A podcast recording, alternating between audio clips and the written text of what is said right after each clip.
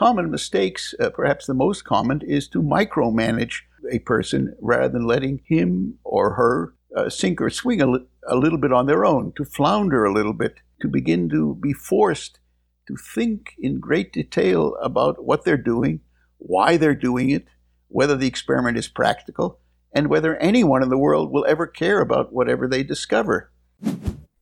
Are you working in research, trying to do the best science you can? Are you a team leader, a research assistant, postdoc, PhD student, or any other type of scientist? Are you looking for a place where you can sit, relax, and listen to inspiring people? Well, we have good news for you. You've just found what you're looking for.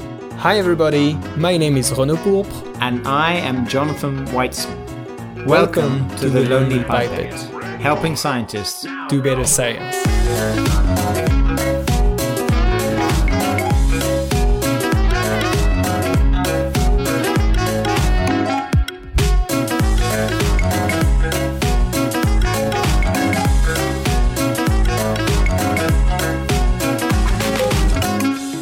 Uh, my name is Bob Weinberg. I'm uh, located at the Whitehead Institute for Biomedical Research in Cambridge, Massachusetts, affiliated with the MIT Department of Biology. And I'm very pleased today to be able to discuss my life and my science with Lonely Pipette. Robert, or Bob Weinberg, was born in Pittsburgh in 1942 to a family of refugees from Germany. He did his PhD in biology at uh, MIT uh, in the lab of Sheldon Penman. And then he did uh, two postdocs, one at the Weizmann Institute in Rehovot with uh, Ernest Winocour, and then at the Salk Institute in La Jolla, California with Renato Dulbecco. He then came back to MIT and became a professor in 1982, and he's been there for the rest of his career. He's a founding member of the Whitehead Institute for Biomedical Research, the Daniel Ludwig Professor for Cancer Research, and an American Cancer Society research professor at MIT. His research has focused on the genetic basis of cancer. Um, he and his colleagues isolated the first human cancer causing gene, the RAS oncogene, and the first known tumor suppressor gene, RB, the retinoblastoma gene. His research program studies how oncogenes and tumor suppressors function together in the complex circuitry that controls cancer cell growth. He's also interested in the molecular and cellular biology mechanisms of invasion and metastasis. Bob, thanks for accepting to come and share your tips with the Lonely Pipette. My pleasure. So I've I've followed your career for many many years. So we're very excited to, to have you with us. But maybe um, for those who don't know, uh, maybe you could tell us how you decided to become a scientist. Well, I uh, I decided to become a, scientist, like many uh, aspects of my life, through the back door. Uh, I first went to undergraduate work, also at MIT, uh, to go and become pre med because in those days. Uh, that's what young men did. They became doctors. And so I, I went to MIT, studied biology as an undergraduate, and during my first year, I heard that doctors, clinicians, had sometimes to stay up all night. And that was not for me. I need my sleep. so, as a consequence, I decided I did not want to become a clinician, a doctor, and instead I entered the world of uh, biology.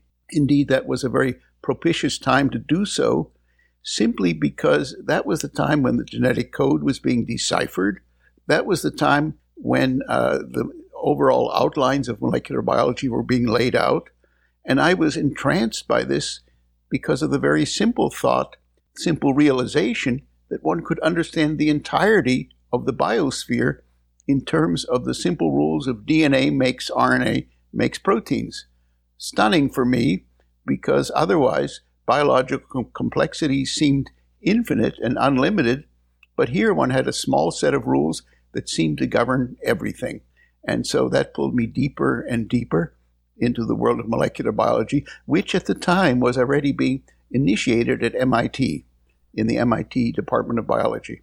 So it was a very lucky time for me to be there as well. If you hadn't become a biologist, what would you have become? I might have become a carpenter. I'm, I'm sitting right now in the uh, cabin uh, wife and I built uh, starting in 1975 uh, I, I, like to build things, and so it's by now a quite large uh, cabin. It, it, has probably uh, 400 square meters in it of living space. And, and, I also like to garden. So I could have become a handyman, a gardener, and, and a carpenter working with my hands, which I find enormously satisfying. Indeed, I'm happiest when I can alternate back and forth between my laptop and its science and work outside in the garden or repairing things in, in the cabin and so forth, or building rock walls, all kinds of different things just to keep me reasonably happy. That's really interesting what you're saying because we we, we may we will go uh, in, into this topic a bit later. You had a, a long and brightful career. Can you think of one of the tough moments in your scientific career when you had a lot of doubts, when you, you, you did maybe consider uh, leaving science? Cancer research, indeed biological research in general, is obviously a field for manic depressives, highs and lows. And therefore, there have been times when I've been elated and other times when, of course, I've been very discouraged. Much of these dynamics played themselves out in the years 1979 uh, 80 when I thought I had a, a very original idea, which was to take DNA from chemically transformed cells and determine whether or not that DNA carried the information for a cell being cancerous. And so we began experiments uh, on this idea um, starting uh, in 1978, 79. And after we'd been doing this for a month or two, I thought that this very original and brilliant idea of mine uh, was solely mine, but in fact, it became apparent that I'd read about experiments just like this that had appeared in the journal Nature several months previously, and I came to realize that what I thought was my own idea was not my own idea at all.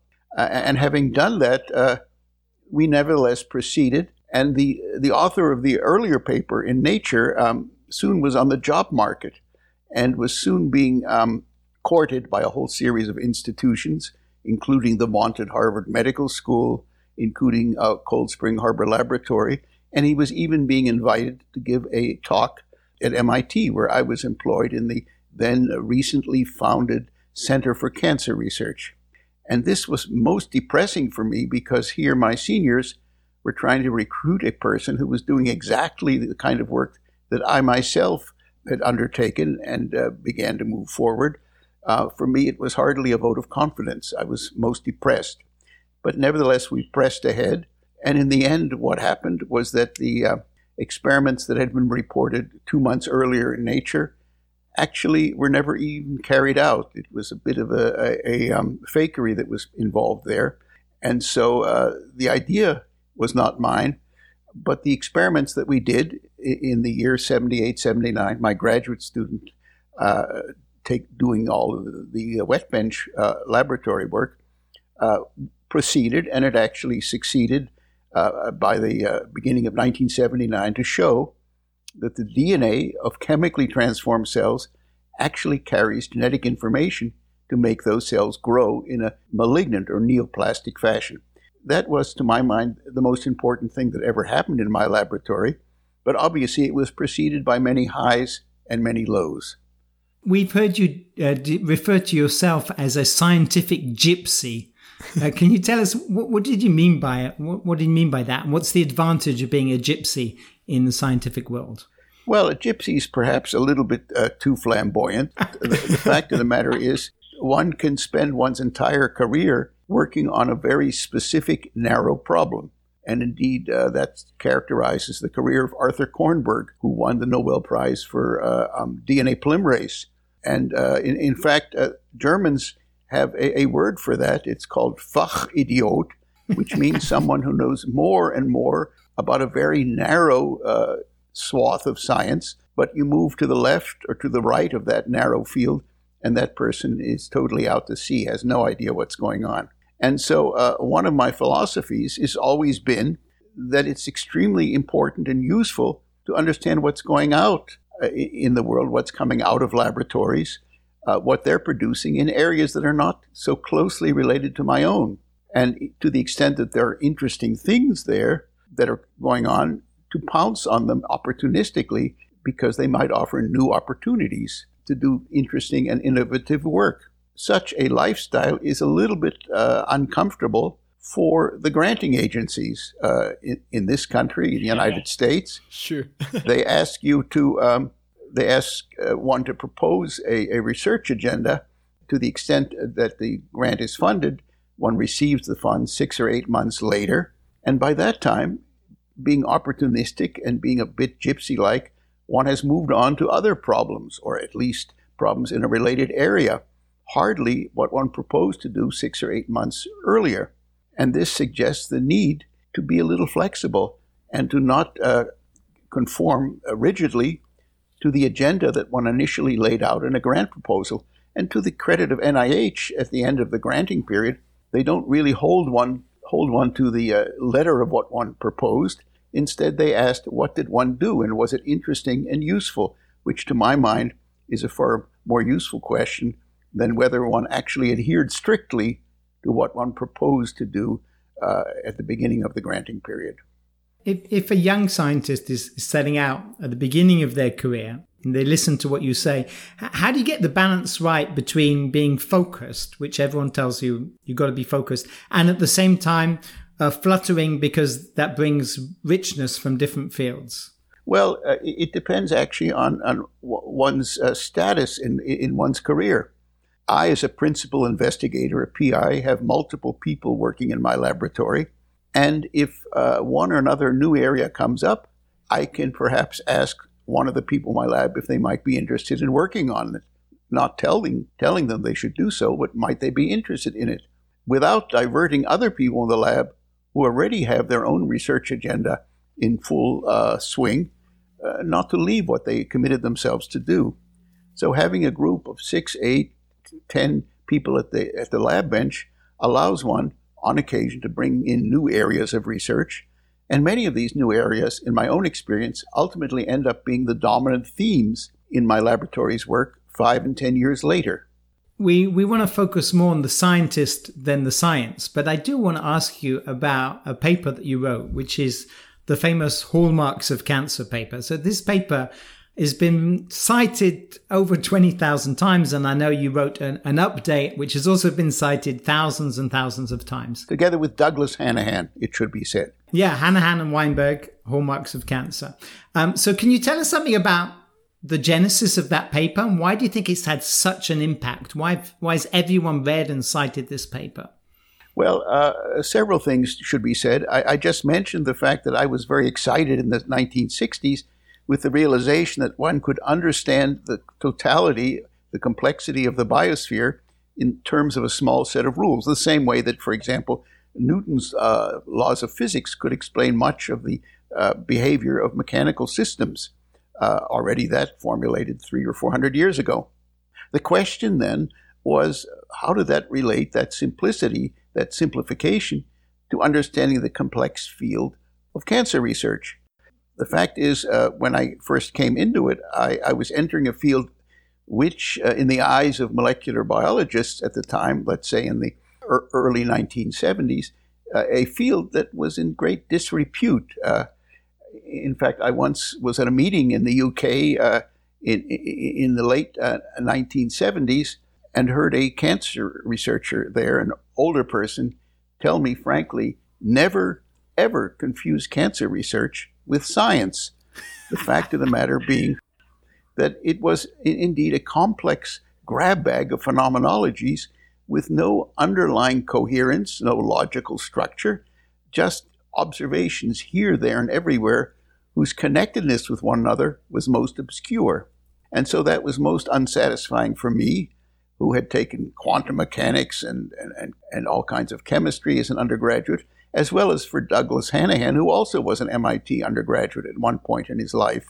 And one day uh, in um, uh, late uh, 1990s, he and I, Hanahan, were at a meeting uh, organized by the American Association for Cancer Research in Hawaii. And uh, one afternoon we played hooky, that is, we ducked out of the meeting. Uh, we had a, a, rental car. We drove to the mouth of a purportedly uh, extinct volcano, and we started walking up into the mouth of the volcano. And during this trip, we began to discuss how unsatisfying it was that cancer research was such an unstructured body of phenomenologies with no logical conceptual coherence.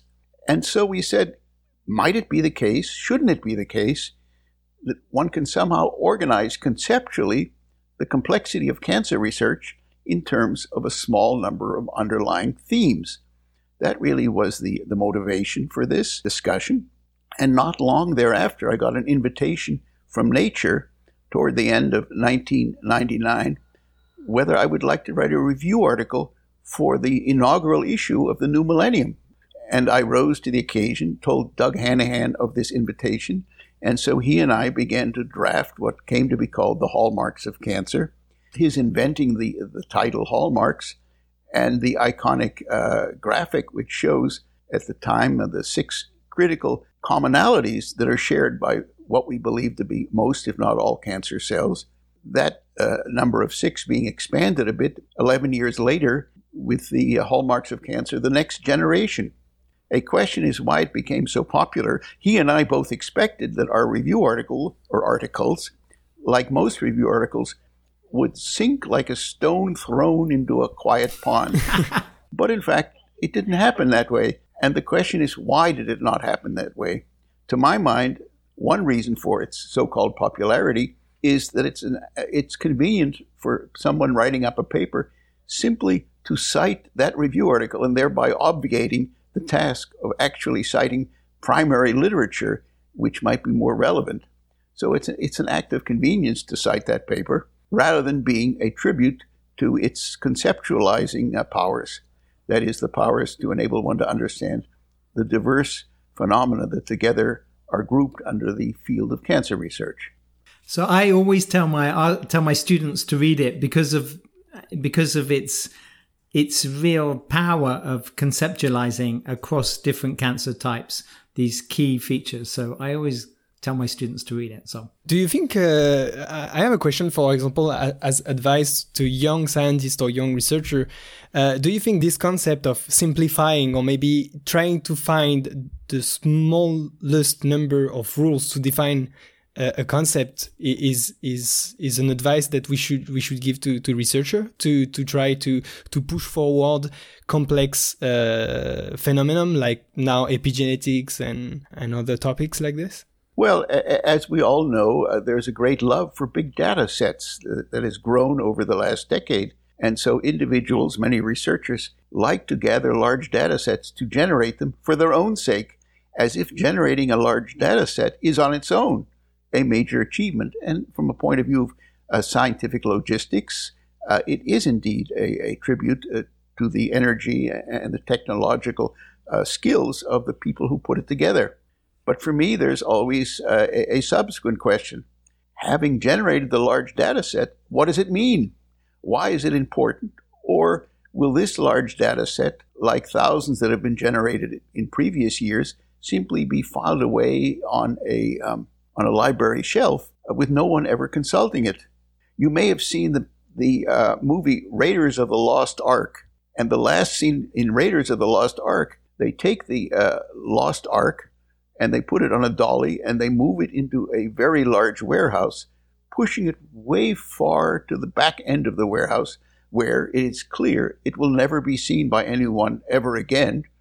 Just because it's there, it's simply stored there with no utility uh, and no attraction for anyone who soon forgets that it's even there. And so the question is to what extent do we have some interesting take home lessons?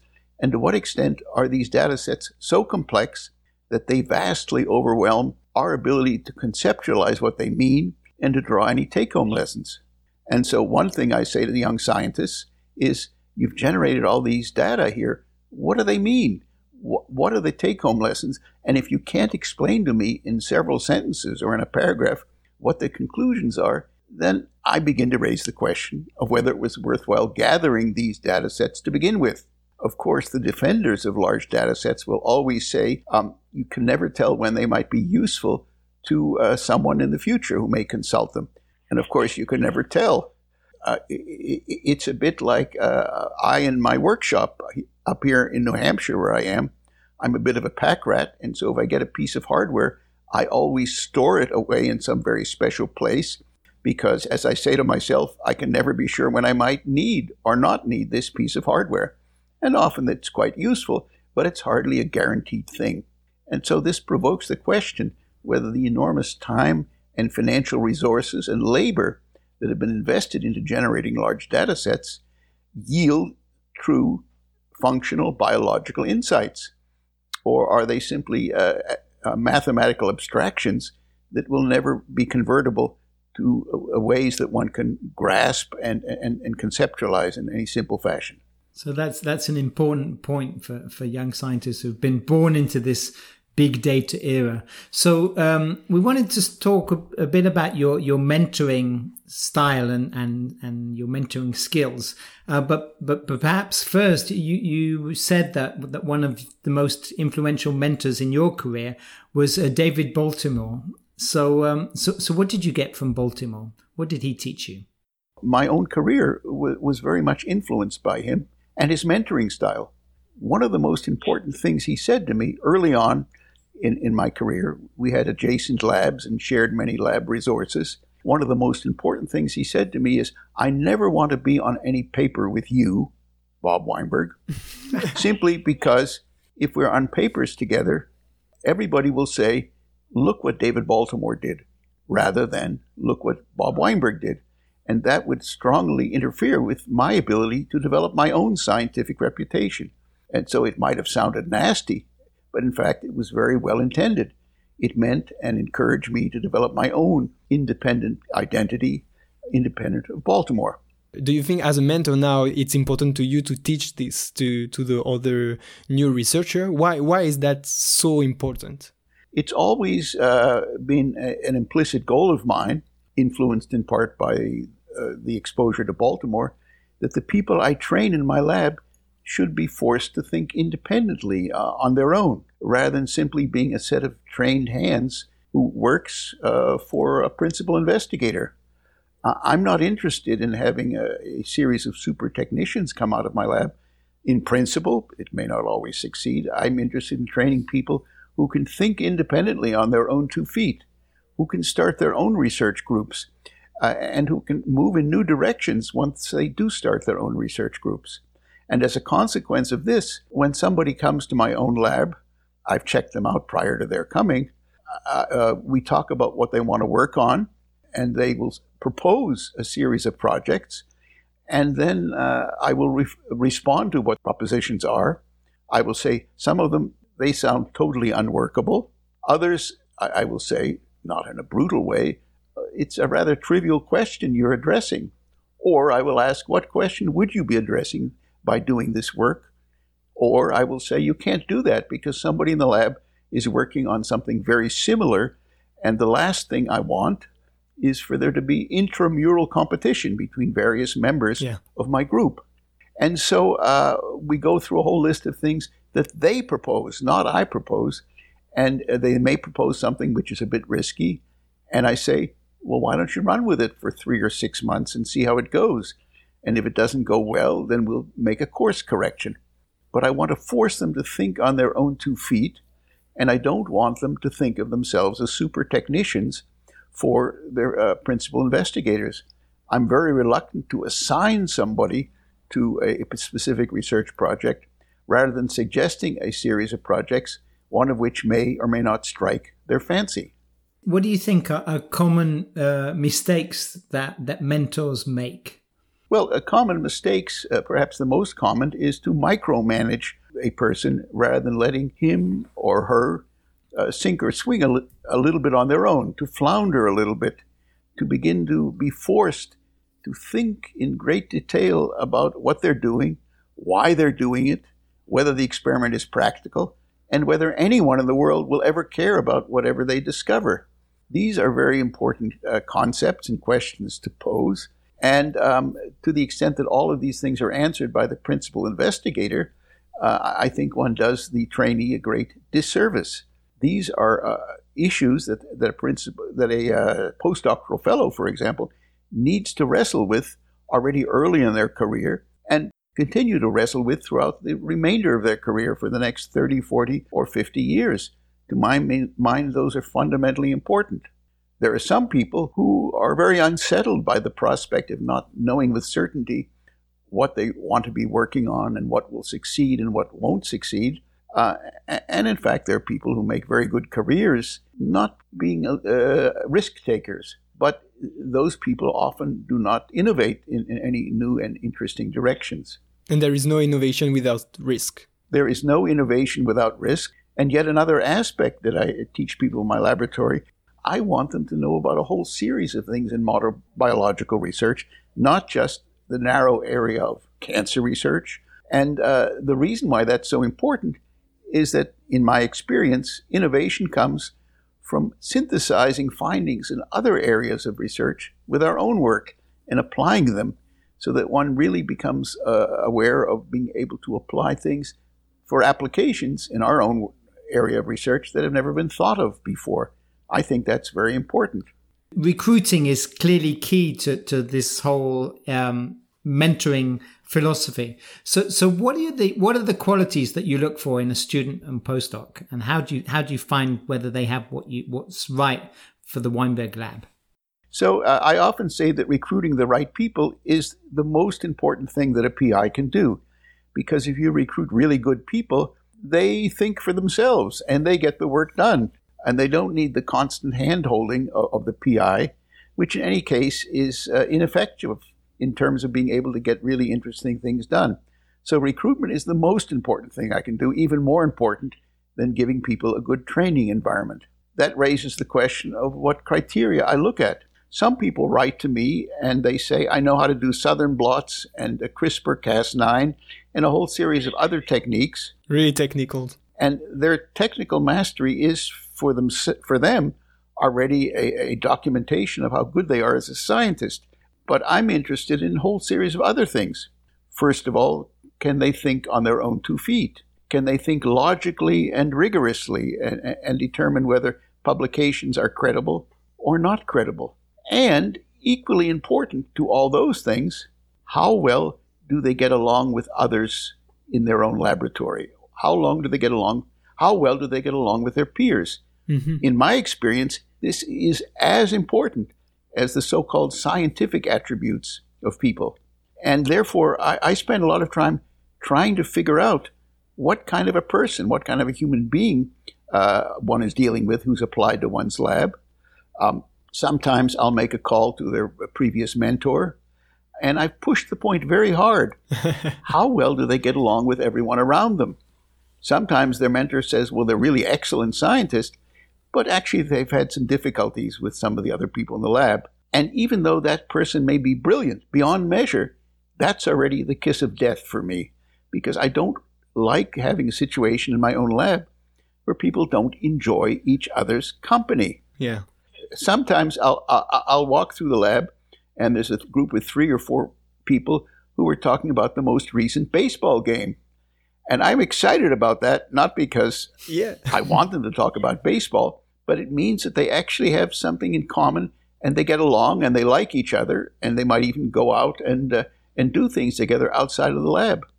Of course, I don't want everybody to kiss and hug every morning when they come in the lab, but I, I, I very much uh, am buoyed by an atmosphere where people like and admire one another, are helpful to one another, are not secretive, and where the uh, the culture of the laboratory is one of mutual cooperation rather than jealousy.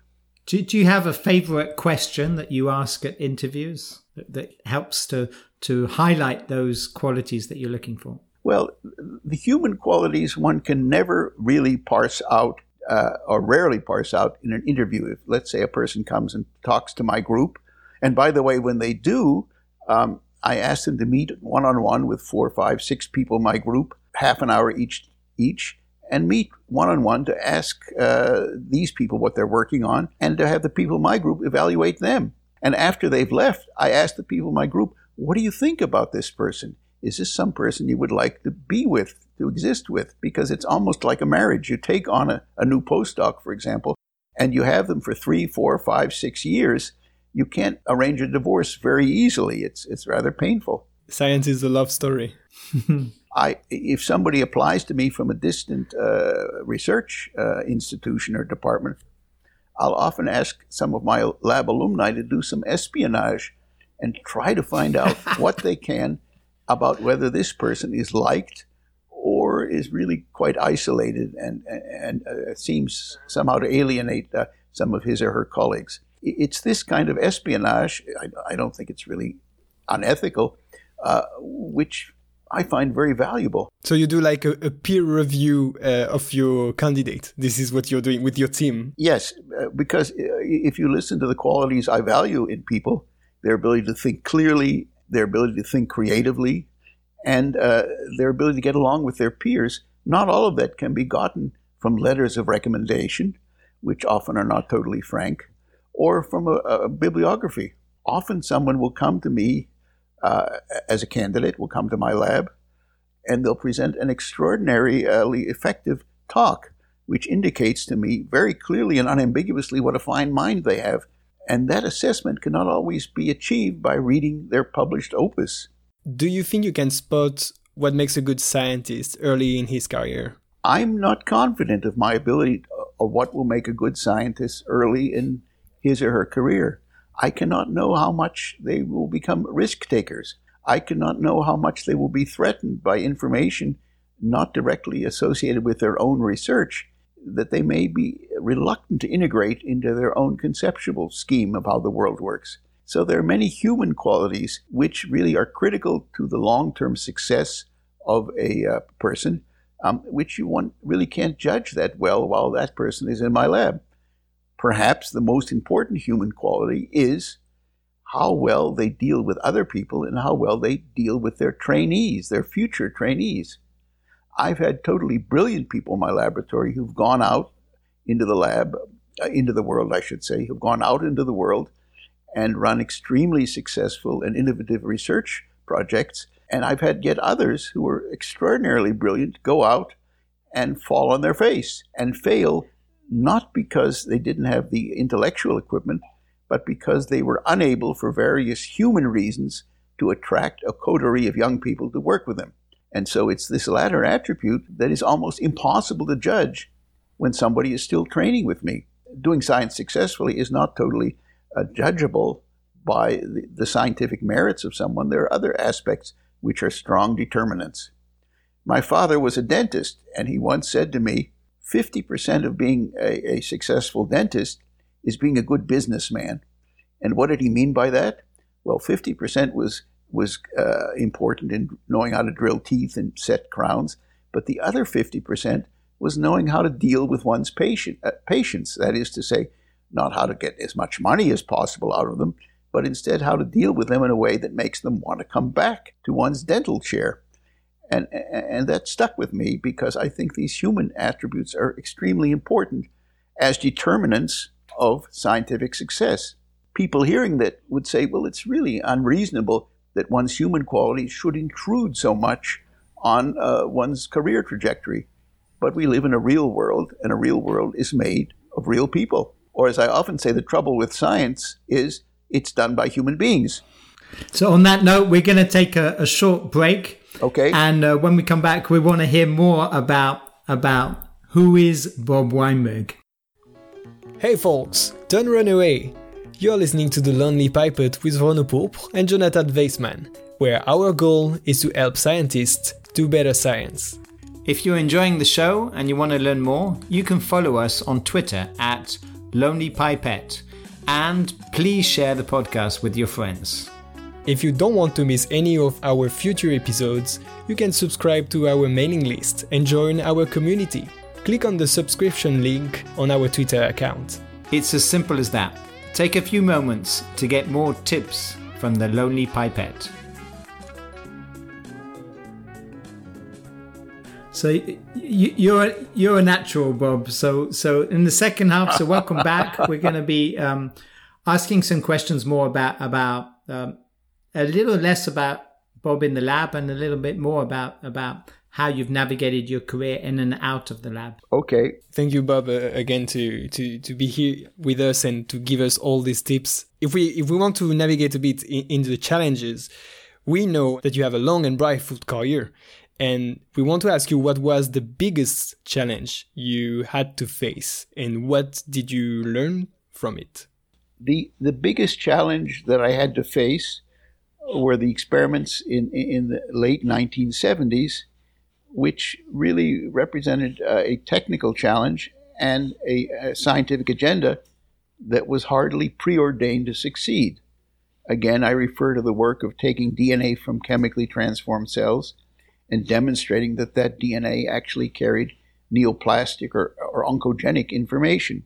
And um, here I, I, came to realize that in difficult problems, one often needs to wait a year or two to see whether they're given enough time to succeed.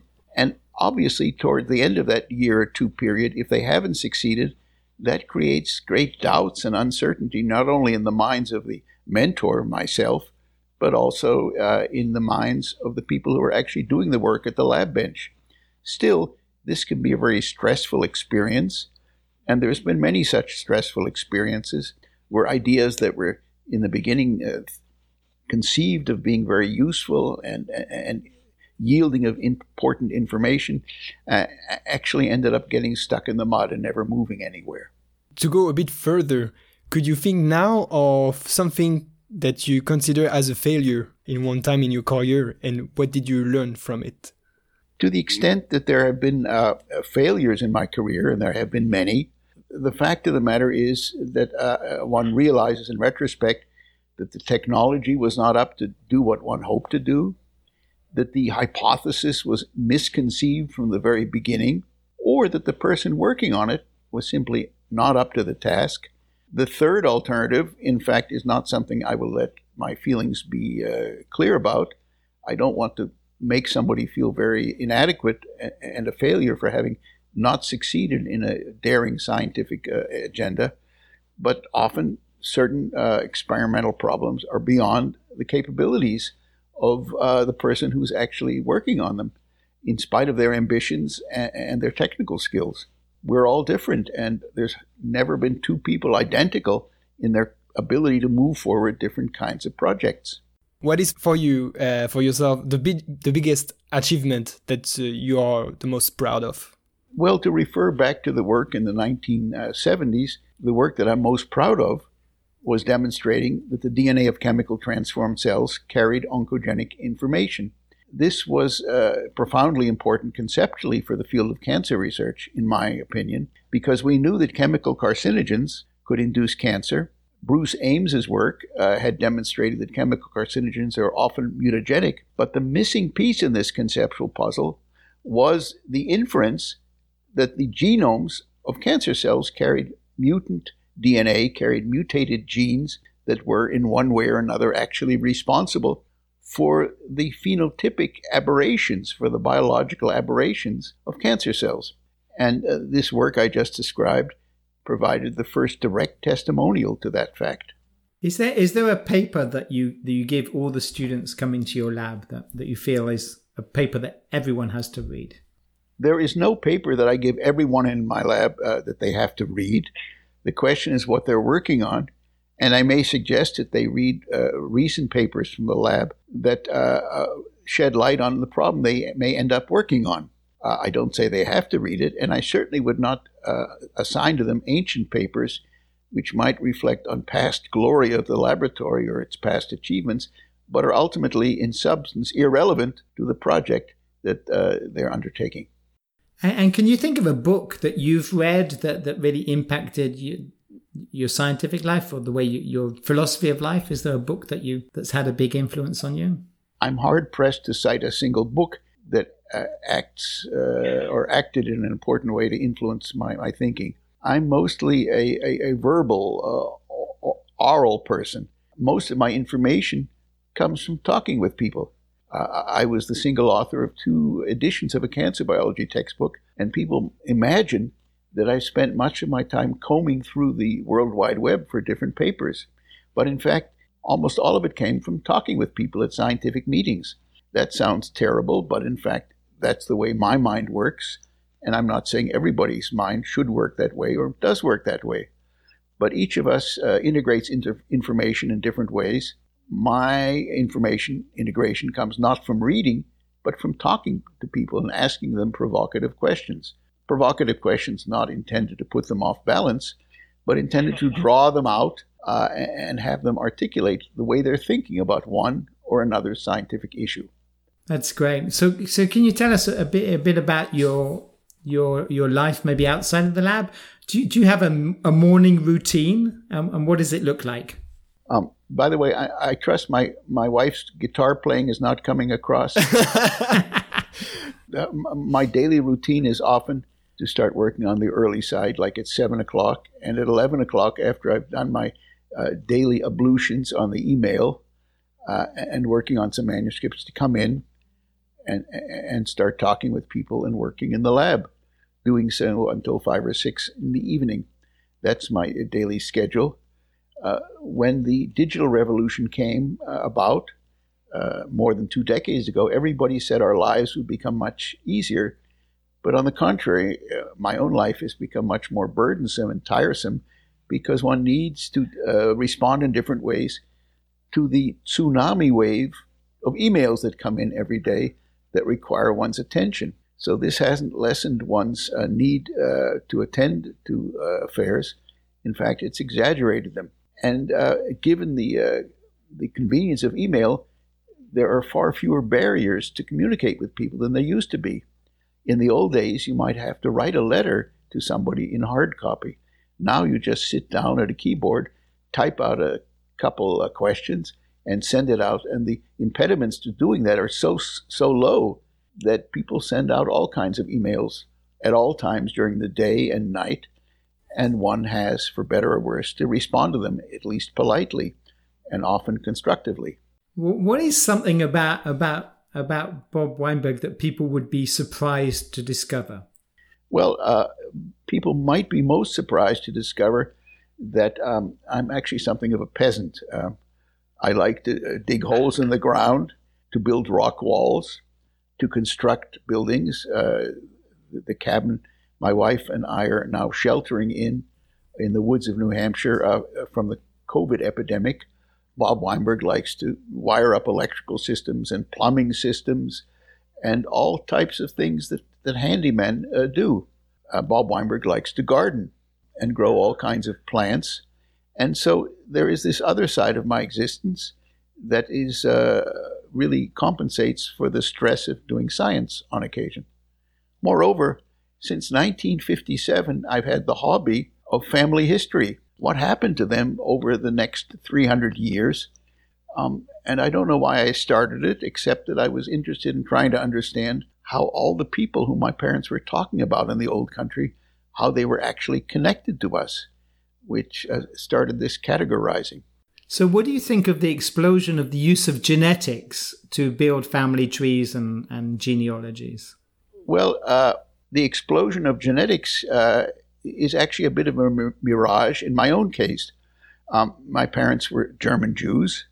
I'm a so called Ashkenazi Jew, and I often have been in chat rooms where people have touted the virtues of genetics to try to understand and find newfound relatives. And in such a chat room, every year or two, somebody uh, exclaims how extraordinary this is, and you can find out whom you're related to. But in the case of my own micro ethnic group, everybody is rather closely related to everyone else. And any two Ashkenazi Jews, uh, if you look at their alleles shared in common, um, they're fourth or fifth cousins, even though the last time they uh, had a common ancestor might have been 500 years ago. And so, in the case of, uh, of an endogamous group to which I belong, where people have married in, there's a small gene pool, and uh, genetics is actually pretty useless in terms of building family trees. Uh, so, house building. Uh, by the way, which was also uh, the hobby of uh, Churchill, also gardening, family tree. Um, was it really important for you to keep this every week, for example? How, how frequent it was? How often you were you were doing this to keep maybe your work life balance? Is it really important for you and for researcher? You think?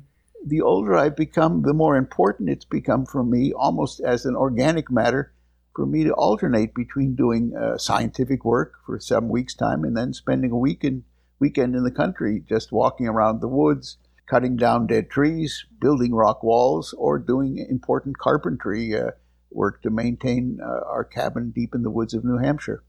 So, uh, this alternation is, is very important uh, in my own life. Just doing one thing, I think I would be rather unhappy with. And so, do you encourage that in your mentees? Do, do you encourage people in the lab to to step out the lab and have other interests at the same time? I uh, I've always thought that all work and no play makes Jack a dull boy, if I may quote an old saying. Um, and I I'm very pleased for them to go and do other things. I'm excited when they do so. I don't urge them to do so. That has to come from themselves rather than from some dictate from the principal investigator. But I, I like it when people do other things because I think it's a much healthier way. If you were to look back over, so you've had a long career and science has changed in many ways. Um, what do you think are the, the the biggest challenges in science today compared to the way science was 40 years ago? Some of the biggest challenges in science uh, today, relative to 40 years ago, come from the funding situation, where uh, 40 years ago, if you had half a brain, it was easy to get a pretty good faculty position. Now it's much more challenging. There are fewer positions. People like me have bred like rabbits, and so I have probably uh, 80 or 100 trainees. Uh, and, and, if you can imagine the Malthusian exponential growth of the scientific community, and I am not atypical, one begins to realize that academic positions have grown in a linear fashion over these last four decades, whereas uh, the production of uh, highly trained scientists has grown exponentially. And clearly there is a disconnect there, part of which is addressed by the ever increasing allure of working in industry, where there are many challenging and interesting jobs, which I think are highly uh, attractive and exciting for young people to undertake. But clearly, to the extent one is interested in an academic career, there it's more challenging than it used to be, as I just said. Secondly, uh, some kinds of uh, experiments are very expensive. Running a large mouse colony or uh, doing a large data set acquisition with all kinds of complex instrumentations, that's also can be very challenging. So, so as we're beginning to wrap up, uh, we want to ask you a little some some advice for young scientists. But maybe first, uh, can you can you think of some bad recommendations that you've heard over the years? Things that, that colleagues say that you you would say that's not the that's not good advice. Bad recommendations. Uh, well, some bad recommendations are that a person working in a field should learn all the minute details of the published literature in, in that field. Um, I think that's actually counterproductive. I think it's better sometimes not to know about certain things um, because it begins to intimidate one about moving in different areas. In other words, uh, I don't want to know everything that's known in this area simply because it might constrain me and make me feel very intimidated in terms of venturing to the right or to the left of what we're doing at present. So a little bit of self imposed ignorance is good. And obviously, that runs very strongly against the advice many young people have been given. If I may give, if I may give some positive advice, it's very important for me to encourage people to look in a whole different series of scientific areas. Since 1975, I organized a weekly intergroup um, research meeting at MIT where the people in my group and uh, more than uh, almost a dozen other groups are exposed to a whole diverse series of topics. And, and for me uh, and the people in my lab, attendance at this intergroup meeting it's it's critical. It's essential. People in my laboratory are mandated. They have to go to this meeting because I want them to know about lots of different areas of science, not just what we're working on. If you think if you think about it, um, what advice would you give to yourself this time if you met yourself 20 years ago? I think my uh, one piece of advice was not to presume too much about the future. The future is hardly guaranteed and it's important to take one step at a time. I have my own psychological background. I come from people uh, who were uh, middle class, reasonably successful in Germany, and suddenly were told they were subhuman and everything they had was taken away from them. And so this uh, has imprinted on my thinking the impermanence of human existence and the fact that one should never take anything for, for granted and that things change enormously. One should never presume that everything that one has been doing um, is actually going to be important, that anyone who uh, reads one's work will actually care about it, and that one always must enjoy the act of doing science rather than simply doing it because it's a good way of making a living or a not so good way of making a living. so, so where can people find out more about you and your work? So, um, do, do, are you on Twitter and uh, social media? That's the moment you you do the auto promotion. I, I, I I'm not a big uh, self promoter. Um, one of the things I was brought up by my German speaking uh, parents was not to be a Wichtigmacher, which means someone who struts around and uh, imparts to everyone how important one is. Either people will uh, discover my work and find it interesting, but I don't like to self promote. I think that's rather distasteful. Uh, given my notoriety, that may sound uh, really inappropriate for me to say, but it happens to be the truth. And moreover, I would never use Twitter if only because it's been used and abused by the clown whom we happen to have now in the White House of the United States. So I, am not about to release tweets. My laboratory maintains a, a website which has some of the information okay. that people might be interested in. But beyond that, I don't believe in, in trying to impress on people how important one is. And, and by the way, um, as I said before, either one enjoys doing science or one doesn't do, uh, enjoy doing it.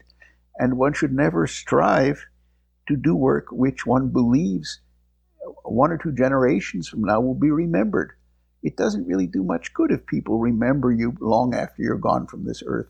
The question is did you lead a good life, a productive and interesting and enjoyable life while you were doing the work, rather than whether you're going to be remembered by your children and your grandchildren and all one's other uh, descendants in one way or another. Uh, is, is, there anything else you would like to to to add? Any any closing remark? I was just thinking before. This may not be that relevant. Uh, I've often been asked about the utility of MD PhD programs, and this touches on a theme we discussed earlier about the successes of my trainees and how their successes were preordained from the moment they came into my laboratory because of their inborn gifts and their uh, education. In the case of MD PhD programs, people often tout them as being extraordinarily useful because they provide training that is so successful that all of the graduates of MD PhD programs, these double degree programs, go on to have fabulously successful careers. But I think that's a bit nonsensical.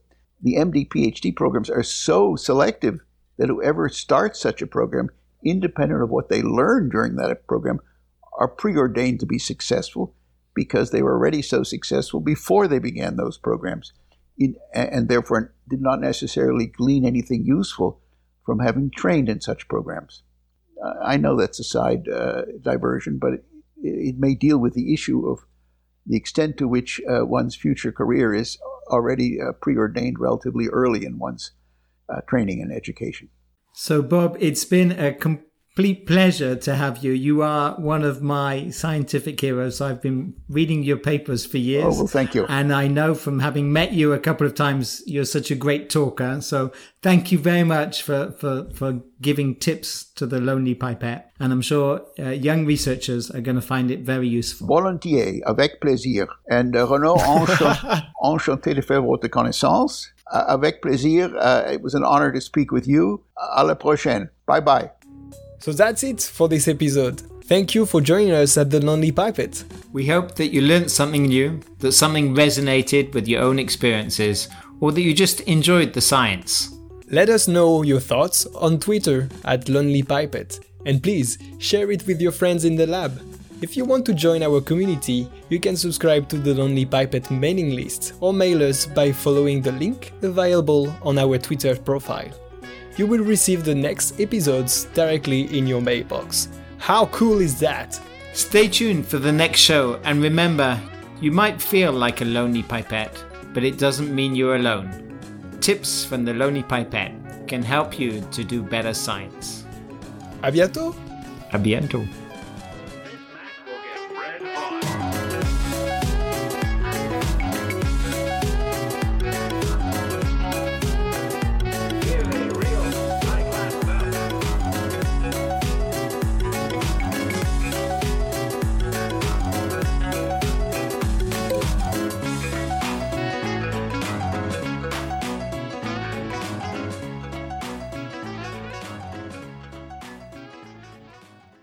Hey guys, one last thing to finish up.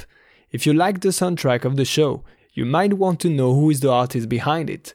The song is called Lovely Swindler by Amaria, a talented French artist who composes electro swing. We are really grateful for allowing us to use it, and if you like it too, the best thing to do is to share it. Thanks again, and see you soon.